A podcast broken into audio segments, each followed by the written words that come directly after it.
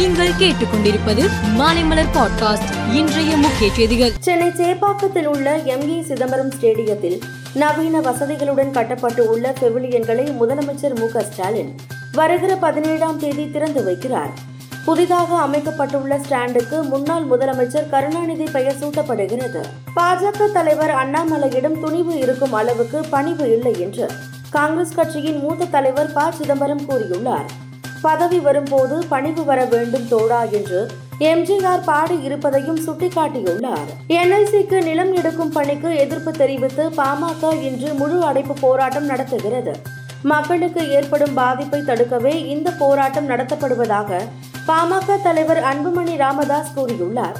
மேலும் தூத்துக்குடி ஸ்டெர்லைட்டை விட கடலூர் என்எல்சியால் பாதிப்புகள் அதிகம் என்றும் அவர் குறிப்பிட்டார். இந்தியாவில் இந்த நிதியாண்டில் இதுவரை நிகர நேரடி வரி வசூல் பதினேழு சதவீதம் அதிகரித்து பதிமூன்று புள்ளி ஏழு மூன்று லட்சம் கோடியை எட்டியுள்ளது.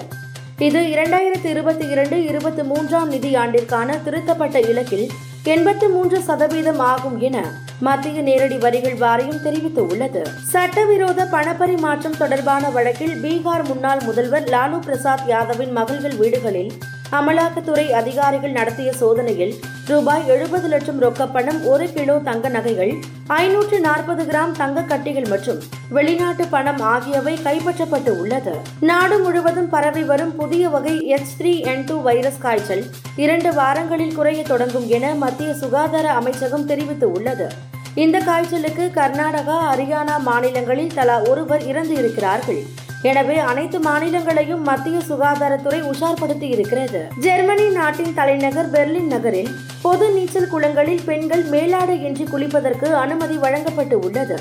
இந்த அறிவிப்பு அனைவரையும் வியப்படைய வைத்துள்ளது. மேலும் செய்திகளுக்கு மாலை மலர் பாட்காஸ்டை பாருங்கள்.